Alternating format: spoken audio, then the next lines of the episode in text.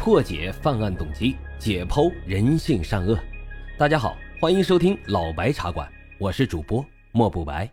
好了，言归正传，我们开始讲今天的案子。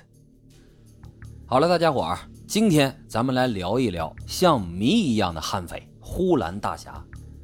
首先呢，把这悍匪啊称之为大侠，肯定是有点不妥的。无论是何种原因，私自了结别人的生命，都只能是匪徒。而不能称之为大侠，但是这个名字俨然就已经成为了这个事件的代名词，所以说咱们今天也暂时称之为呼兰大侠吧。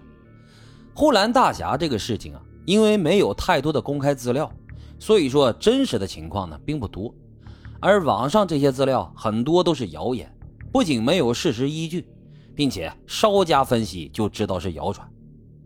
这也是我这么多期节目以来没有写着呼兰大侠的原因，因为啊，我所有的案子都是真实的案件记录，更趋于真实性。但是很多粉丝啊给我留言说想听一听这个呼兰大侠的事情，所以今天呢，我就特意给大家准备了这么一期，跟大家一起来探讨一下。首先，我要先说一下关于呼兰大侠的传言最多的一个版本。然后咱们再分析一下这个版本为什么是谣传，最后咱们再说一下当时比较真实的在呼兰发生的几起袭警事件。接下来啊，咱们来讲一讲这个传的最广的一个版本。传言在一九八六年三月二十八号的晚上，黑龙江省呼兰县发生了一件震惊全国的恶性案件，在某公检法的家属楼里。一位手持匕首、刀法精湛的悍匪，一天晚上就杀害了五十二个人，其中有二十七人均为某公检法的工作人员，剩下的呢，则是这些工作人员的家属，还包括一些老人、妇女和孩子。这悍匪的刀法出众，可以说是刀刀致命。接到报警后，警方立即就赶往了案发现场，结果现场的情况令警方大为震惊。甚至可以说是用“恐怖”两个字来形容，整个家属楼里到处都是尸体。通过对现场的查看，警方看到了凶手在死者家中墙壁上留下的四个大字“呼兰大侠”。从此啊，“呼兰大侠”的名号便在当地流传了起来。这案子一出，立刻引起了轩然大波，老百姓们都纷纷猜测，这是不是有人在肆意报复？由于受害人数众多，且多数呢是公检法的工作人员，社会影响可以说非常恶劣。警方迅速封锁了现场，并立即展开了侦查工作。一九八六年四月二日，公安部门成立了精英专家组，人数达到了惊人的六百七十二人，来全力侦破此案。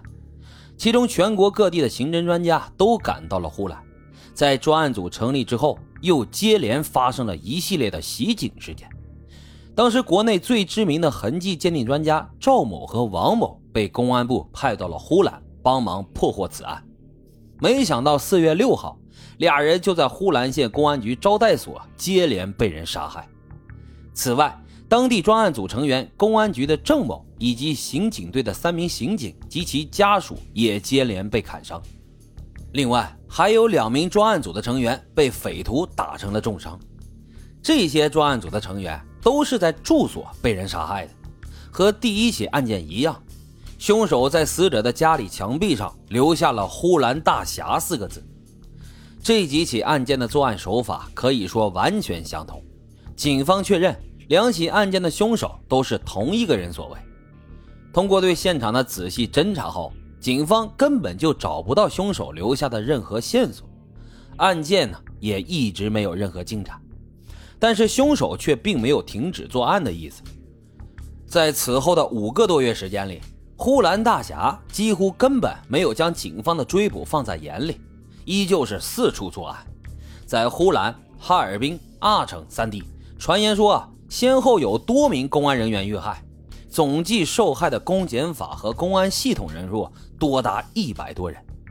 然而奇怪的是，这几起案件与前几起虽然大部分是相同的，但是却也有很多不同之处。后面几起案件当中的受害人，一部分是惨死家中，但也有一部分受害人是在下班的途中被凶手从背后偷袭，一刀刺穿颈部后死亡的，并且凶手会在死者的背部留下名号。警方随后对所有案件中的受害者身上的刀痕进行了比对，鉴定结果显示，几起案件中歹徒所用的凶器确定为同一把长约二十厘米左右的匕首。一时之间啊，导致整个黑龙江省的警察都不敢再穿警服上班了，都害怕哪一天所谓的呼兰大侠会找上门来，自己和家人则会有生命危险。